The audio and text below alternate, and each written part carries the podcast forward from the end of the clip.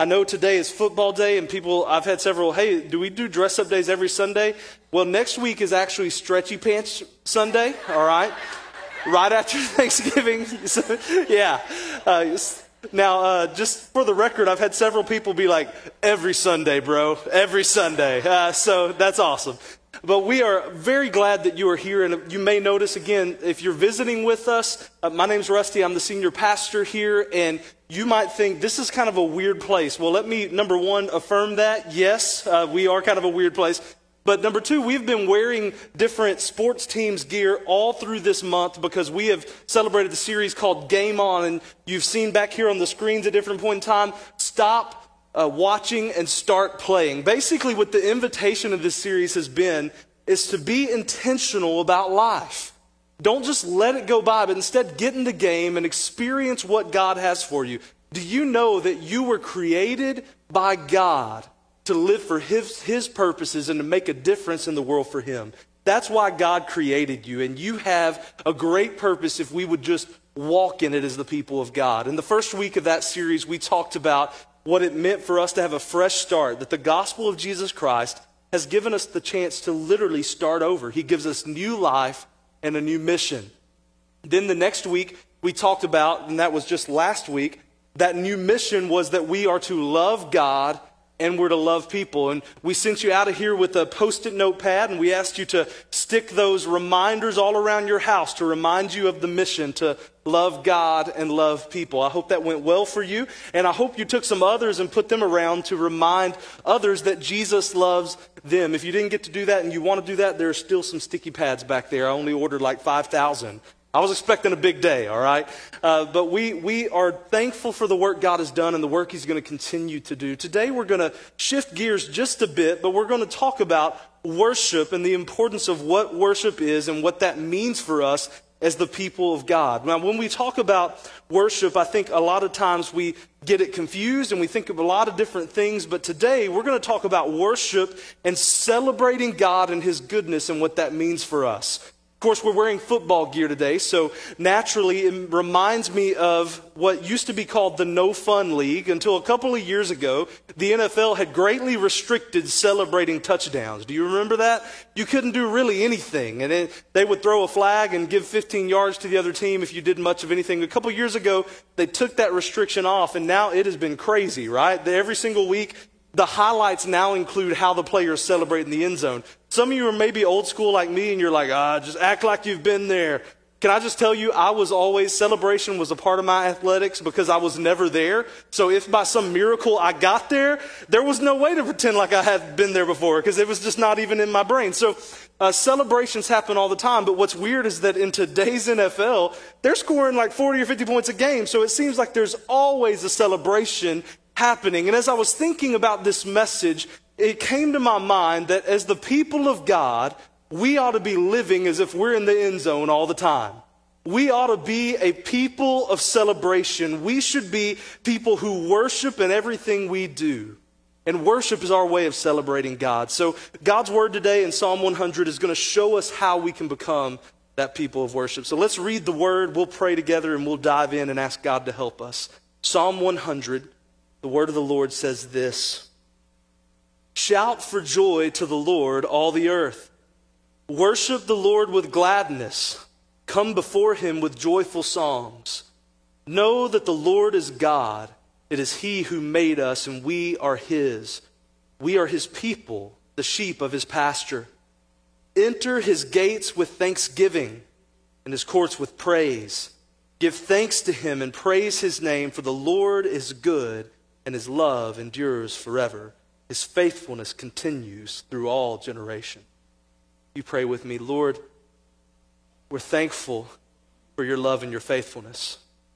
And God, my prayer is that today we would worship you in spirit and truth, that we would respond to your love and faithfulness by living a life of surrender. Teach us through your word. We don't want to walk out of here feeling smarter. We don't want to walk out of here uh, really feeling anything other than thankfulness and, and actually being changed by your Holy Spirit.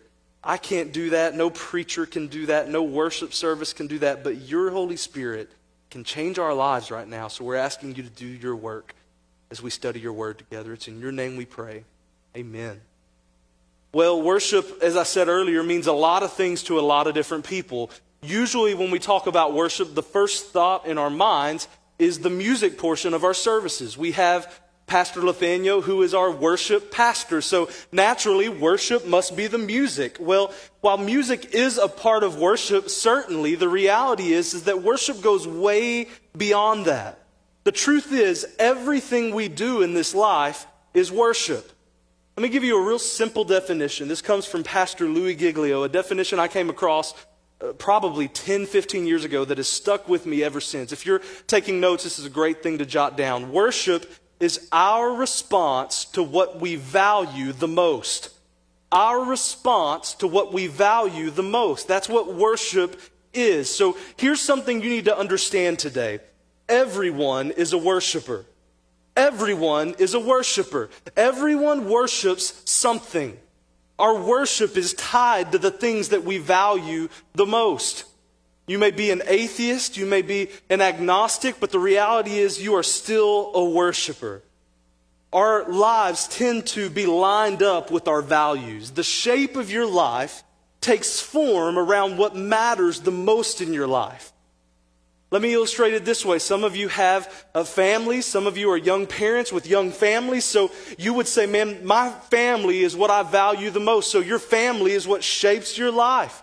You spend your time corralling kids, running around doing stuff for your kids and with your kids. That's what your life is all about. Some of you might say, well, my life revolves around politics. I value politics. Then your life is going to be molded and shaped by politics. Some of you may say, well, my life is about money. So if you're pursuing money, your whole life's going to be wrapped in that. Your work, the way you save, the way you spend, everything tends to be formed by that. Our lives tend to take the shape of what we value. So the question naturally becomes for you and I what do we value the most in our lives? What has that place on the throne of your heart? You'll notice the things that I said were not in and of themselves bad things. Money is not in and of itself a bad thing. I don't have a problem with money. Do you? no, hey.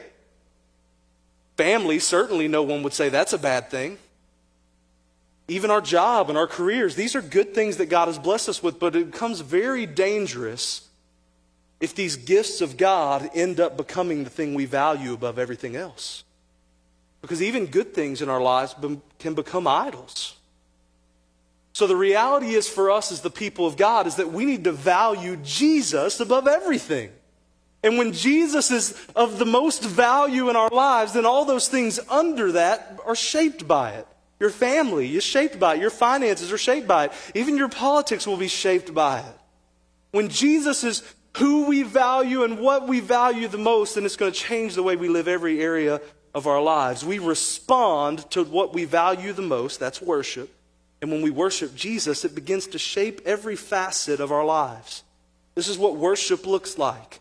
And that's what this text is going to point us towards. The book of Psalms is a big book in the middle of your Bible. If you ever did Bible drill back in the day, you get to Psalms pretty quick. Just open it right up to the middle and you're there. I got a heavy Bible. Did y'all hear that? Boom. That means I'm a super Christian. Ah, just kidding. Just kidding.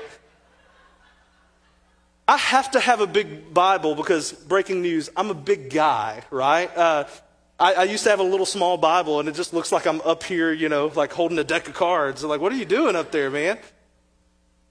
The book of Psalms, the biggest book in the Bible, is essentially a collection of songs. That's what the word psalm means. I call this the Hebrew hymnal. It's full of songs, and I love the book of Psalms. So many wonderful, wonderful passages in here that mean so much to so many people. But this is a song in particular, right here in Psalm 100, that we oftentimes pull out at this time of year. If you have a church background, there's a good chance you've heard this text preached on this Sunday as we kind of take time as a nation to sit back and be thankful and think about giving thanks. We're reminded of songs like this from God's Word, but you need to understand that this call to thanksgiving and this call to worship is not a once a year text for us, but this is a call of God to His people that ought to change the way we look at our lives all the way around. This song is broken up into four stanzas. You know how a song will have like a verse and a chorus and all that? I didn't want to use the word verses because there's actual Bible verses, and I was going to, this verse verse and verse gets confusing, so I'm going to use the word stanza and act like that's normal. Are y'all with me? Okay, the first stanza, if you will, and I will, is in verses 1 and 2. The first stanza here says to shout for joy, to worship with gladness, and come before the Lord with joyful songs. This is a clear command, isn't it? It's not like, hey guys, I mean, like if you're not busy. If, no, it's a clear command worship the Lord. This call isn't just for you and me. Notice what it says at the end of that. It's a call for all the earth. Shout for joy to the Lord, all the earth. God desires that all the world would know and worship Him. And the reality is, there is going to come a day where every knee will bow and every tongue will confess that Jesus is Lord. But God loves you and me enough that He gives us the opportunity to know Him and experience His love today. Isn't that a great blessing? So, if you skip down with me now to verse 4, technically the third stanza, we're going to see this call to enter His gates with thanksgiving and to enter His courts with praise. Give thanks, praise. Again, a clear call, a clear command to rejoice, to praise God, to thank Him for His goodness. For the people who would originally read this song and hear this song sung in their gatherings, this was very literal. They would travel to go worship at the temple yearly to make sacrifices. Could you imagine the joy and excitement they must have felt as they went for that gathering? Yet here's what's crazy to me, and I think you need to understand what kind of joy and praise and thanksgiving that we as the people of God have today. It says, when we enter his courts, when we enter into his presence, do so joyfully. Hey, Christ follower, did you know that the Bible says the fullness of God dwells in Jesus and the fullness of Jesus dwells within you through the Holy Spirit? You were always in his courts. You were always in his presence. So how much more should we as the people of God be a people of rejoicing, a people of thanksgiving, a people of worship. God has been good, so the call is to rejoice, praise Him, thank Him. This is a clear command worship the Lord. But this is where we need to stop down for just a moment because our misconceptions of what worship is cause problems for us. Because in our culture, the idea of worship tends to be linked to our feelings and our emotions. You ever hear people use language like this? And it's probably been you. I've said things like this. I just can't really worship fill in the blank. You know, like, I mean, there's just too much lights, or there's not enough lights, or there's not enough of this kind of song, or that kind of song, or I really just can't worship. There were too many Chiefs jerseys. I just couldn't do it. Sorry, I just had to throw that out there. But have you said things like that before? well, I just can't worship. And that's, that's just talking about like corporate life. What about personally? We know we want to worship personally. Well, hey, good luck trying to have a good worship time at home when you have children, okay? And maybe trying to worship through your work. How do you do that when your boss is a jerk? I always give a moment and just make sure my staff's not going to amen. I'm glad they didn't. Our worship can become difficult when we say things literally like this sometimes I'm just not feeling it. You ever said that? I wasn't feeling it today. I said a couple weeks ago, it's a joy for me to get to worship twice. I actually enjoy that most weeks. But, but the staff can tell you, Pastor Nathaniel, I was a worship pastor as well. Sometimes the worship pastor isn't feeling it. He didn't amen that, but I, I'll just amen it for him. It's true, it's a reality. But here's what the Word of God is going to do, and this is so good. It's so important that we see this. It's going to teach us here that worship is not dependent on our feelings, but rather worship flows from our knowledge of God. Worship flows from our knowledge of God, not our feelings. Why is this important? Because your feelings are always changing. The roller coaster of your feelings and emotions are not going to have you in a consistent rhythm of worship. Instead, you are going to be up and down with your emotions that are always changing. At the heart of this, the real issue is that we're worshiping ourselves and not the Lord. When we're the most important person in the world, how we feel ends up dictating our worship. Notice that the song here in Psalm 100 doesn't say, Shout for joy, all the earth. Everybody get excited and praise and thank God because your life's been pretty good and you're happy.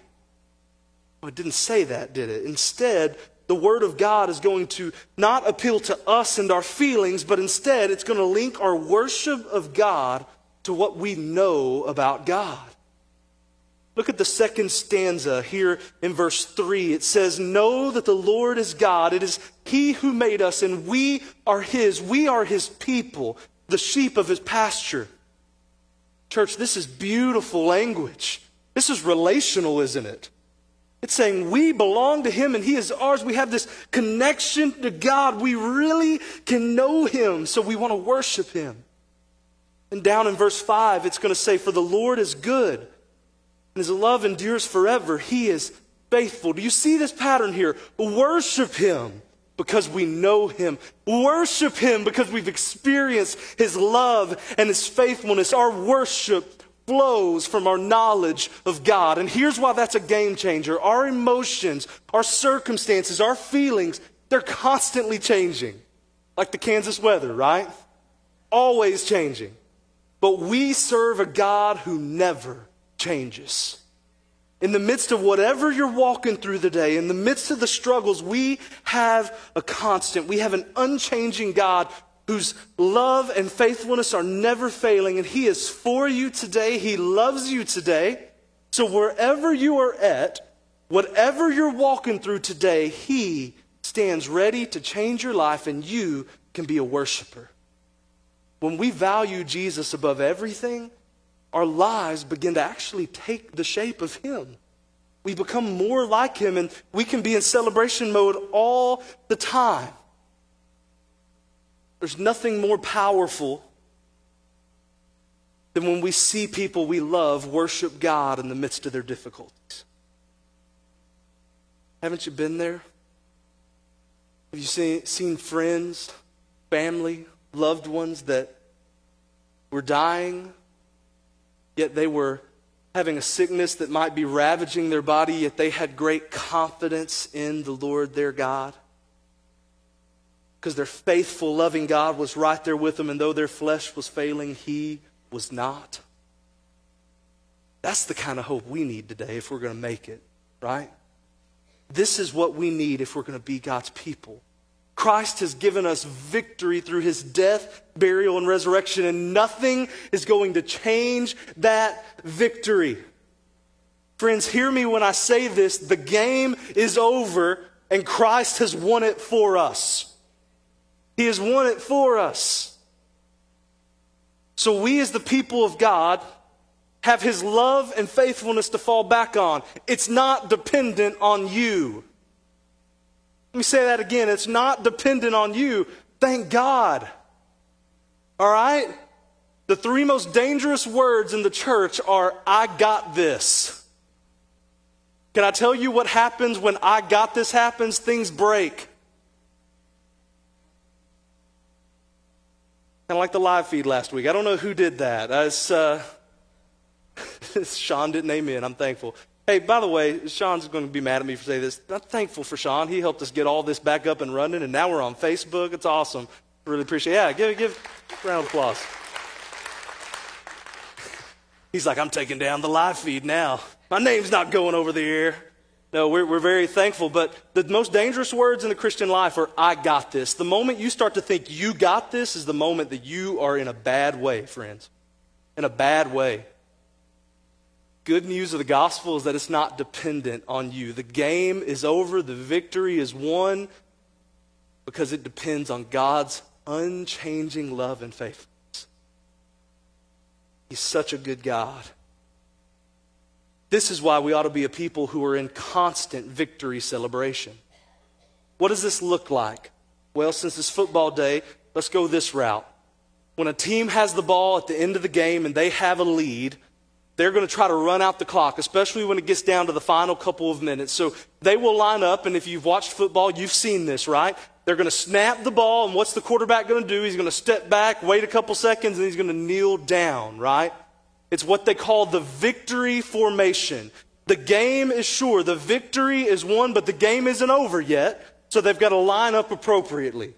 Christ follower, hear me when I say this. Jesus has won the game. The victory is over, but we're still here, so we've got to line up accordingly. What does the victory formation look like in our lives? How can you line up in victory formation today? Well, the first thing is this you and I have to know God. We have to know God. As we discovered in this text, our worship of God flows from our knowledge of God. So we need to know Him more and more. But listen to me, there is a difference between knowing God and knowing God. There's a difference between knowing God and knowing God. Now, if you're taking notes and write that down, keep taking notes. Otherwise, that's going to look really weird when you look at it later. I'm wearing the jersey today of quite possibly the all time greatest color commentator in football history. He's pretty good in the booth, y'all. He's pretty good in the booth, all right? And, and I can just tell you, I know a whole lot about Tony Romo. Undrafted from Eastern Illinois, where he was there with Sean Payton. I saw a, a jersey somewhere, a Saints fan earlier. And he has a wife named Candice. They have two little boys. They go to church at the Village Church in Dallas. He's a believer, so now you have to like him. It doesn't matter for uh, you know Chiefs fans, Chiefs players, but for Cowboys fans, give him a pass. But I, I don't know all kinds of details about his life. I've just, you know, follow him on Instagram, so you kind of see some stuff about his life and you kind of know a lot about him. But let me just tell you, if Tony walked through those back doors right now, I would be excited and I'd be like, Tony, my man, what's going on? And he would probably be like, uh, security, watch that guy. He's too excited. But I would say, How are you doing, man? And his question would be, Who are you? Because though I know a lot about Tony Romo, I don't actually know Tony Romo, do I? Here's what concerns me today I'm afraid that many people in the church know God like I know Tony Romo. You know all the stats, we, we know all the lines, we know all the history, you might even have the jersey. You show up at the games, you do the right things, say the right things, you're in the right places, but you don't have a real relationship with Him. You don't really know Him. You haven't experienced Him. Some of you have heard the saying, the old saying that preachers use, that the greatest distance in the world is the 12 inches from your head to your heart. We don't just want to know about God, but we need to truly know Him, to experience Him, and have a real relationship with Him. How do we experience God first? salvation. We have to know Him as our Lord and Savior. You can know Jesus today. If you don't have a relationship with Jesus, you can experience Him today. He wants to be your Lord and Savior today. We're going to get in the victory formation. We've got to start by actually experiencing Him. But as you've heard me say over the last several weeks, salvation is not the finish line of the Christian life, is it? It's the starting point. It's where our whole life gets started. This experience of God is something that should be happening day in and day out. We need to be developing our relationship with God through talking to Him in prayer and letting Him speak back to us through His Word. You know that's a two way street, right? That, that's how developing a relationship works, communicating with each other. We have to speak to Him in prayer, and He speaks back and responds through the Word of God. So we want to experience Him daily in that way. Crossroad, friends, guests who are here with us today, I can't stress to you enough how important this is. As we think about letting our knowledge of God lead us to worshiping God, this daily experience of God is what helps us keep our minds on Him. On days when I have spent time in the Word of God, when my emotions and my feelings and my circumstances try to distract me and derail my day, can I tell you what happens? I'm reminded of God's truth. When I'm saturated in His truth and have spent time with Him, it changes the way that I face my day. But on days when I'm not, can I tell you, uh, I'm that roller coaster that we talked about earlier. Up and down, constantly changing. We need to spend time daily with God and let His truth inform every single aspect of our lives. That's what it means to know God and really walk with Him. Isn't it incredible that we have a God that not only wants to know us, but a God that can be known? That the God of all creation, the God who the book of Colossians says is holding the universe together, he created everything, and he's holding the entire universe together with his mouth, his word. But that same God wants to have a real relationship with you and me. That's something that we ought to be able to celebrate today. That ought to change every aspect of our lives. That God is real and that He is here and that He knows you completely and gives us the opportunity to know Him and to have a real relationship with Him. Talk about Thanksgiving. We ought to be a people of rejoicing today. Life changing. Are you cultivating that relationship with God where the victory formation starts? But as we see in this text, knowing God is going to naturally lead to worship of God.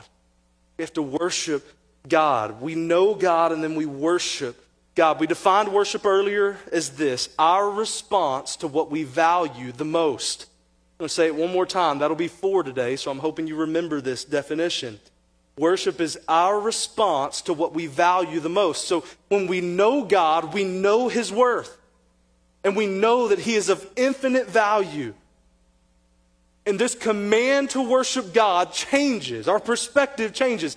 Listen, again, the Bible is very clear. This is not optional. It doesn't say, hey, if you feel like it and everything's cool, then shout for joy and worship the Lord. No, it is a command. Worship Him. Give thanksgiving to Him. Enter His courts with praise. Be a people of thanksgiving. It's a command of God. But here's what's nuts about this. When you really start to know God and experience Him daily, our love becomes something that naturally turns into worship. This just happens. Instead of being a command, it's not like, well, I'm commanded to do it, so I'm going to worship Him. No, we know Him, so our natural response is to worship. I don't worship my wife, but I love my wife. We had an anniversary just a couple weeks ago right? Two weeks ago? Yeah. Oh man, y'all should have been there. I did it up nice. Real nice. We went out and we got some ice cream. So Kim was there. She's a witness. It was great. Actually, I didn't get my wife ice cream though. Wait a second. Okay. We had a great time. We, we got some pizza on the way home. Just really top shelf type of date night stuff, right? Do you know if Mallory were to say, Hey, Rusty, thank you so much for our anniversary day and what we've done, and if I looked at her and was like, What husbands have to do, and turn around and walked off, ladies, how that, how's that going to go? Not good. Not good. Hey, if you're newly married in here, not good, okay? Take that answer. Uh, it's just not how it would work. Because she didn't want me to just to do it because I'm supposed to do it. But my love for her causes me to want to bless her and to give her good gifts and to do great things for her. Like that is just a natural thing. In the same way, listen, our love for God, the more we know Him, the more we will love Him, and the more we experience Him, the more we're going to find ourselves naturally becoming a people of worship. We don't have to do it because we're commanded to do it. It's natural. When we breathe in His new life, when we breathe in His mercy and His grace and His presence, the natural exhale is praise. We're breathing in His grace with every breath, and we are breathing out His praise with every breath. As long as He puts breath in my lungs, I'm going to keep praising Him. That's what worship looks like. Romans 12:1 is one of my favorite verses in all of scripture. I have it for you here on the screen. It says this, Therefore I urge you, brothers and sisters, in view of God's mercy, to offer your bodies as a living sacrifice, holy and pleasing to God. This is your true and proper worship. That phrase, true and proper worship, there is a word in there in the Greek language. That word is logine, which doesn't mean anything to any of you. I'm just trying to impress you. Are you impressed? Okay, never mind. But what that means to us is that the word logic comes from that. Logine is where we get the word logic. So essentially, this could say this is your reasonable act of worship. This is your logical act of worship. Don't miss what this is saying. Paul's writing and he says, I urge you, brothers and sisters, when you look at what Jesus has done for us, in view of God's mercy, his death, burial, and resurrection that has given us new life, when you look at what Jesus has done and what he means to us, the only logical response, the only thing that even makes sense is to surrender everything we are to him. To become a living sacrifice. All I am is yours, God. What is worship? Complete surrender to God. Is music worship? Yes, music is worship.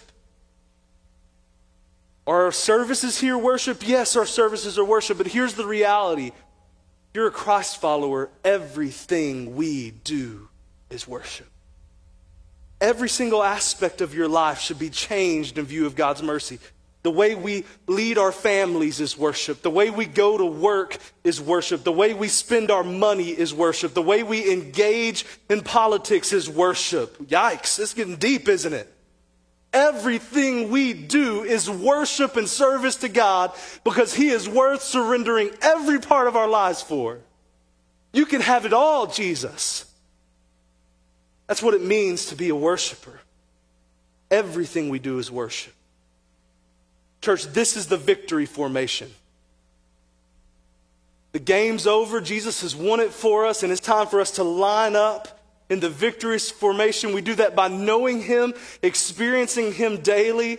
And as we experience Him daily, it's going to cause us to worship Him with everything that we are. We're going to have a time of worship right now in song. I'm going to ask Pastor Nathaniel and our team to make their way up here. I was having a, a conversation with Pastor Bob this week, and we were thinking about how mainly high school and college teams at the end of a game, when the game is in hand, that they'll start to sing a school song. Have you ever experienced that? And before long, the entire stadium is just belting out a song of victory. The game is over, they're declaring the victory. It's time to sing the song. Today, what we're going to do, we're going to close with a song of worship and praise. We're going to get excited about what God has done for us. The victory has been given to us, so I want us to be a people who celebrate. I want to encourage you as Thanksgiving is this week. Many of you will have a lot going on. Some of you may not have a lot going on, but wherever you're at, whatever you're doing, can we take time that this nation has set aside to give thanks? We know what's really happening. Yes, we have a lot to be thankful for, but ultimately, every, that's what the Bible says, don't be deceived, brothers and sisters. Every good and perfect gift comes from above, from the Father. We have much to be thankful for, much to be grateful for. Take time to, to slow down from whatever you're doing. Breathe in His grace, breathe out His praise. Just take a breath with me right now. Big breath. Let that breath out. Take time to recognize that God is here. Let's live in response to that. Will you stand? Let's celebrate together.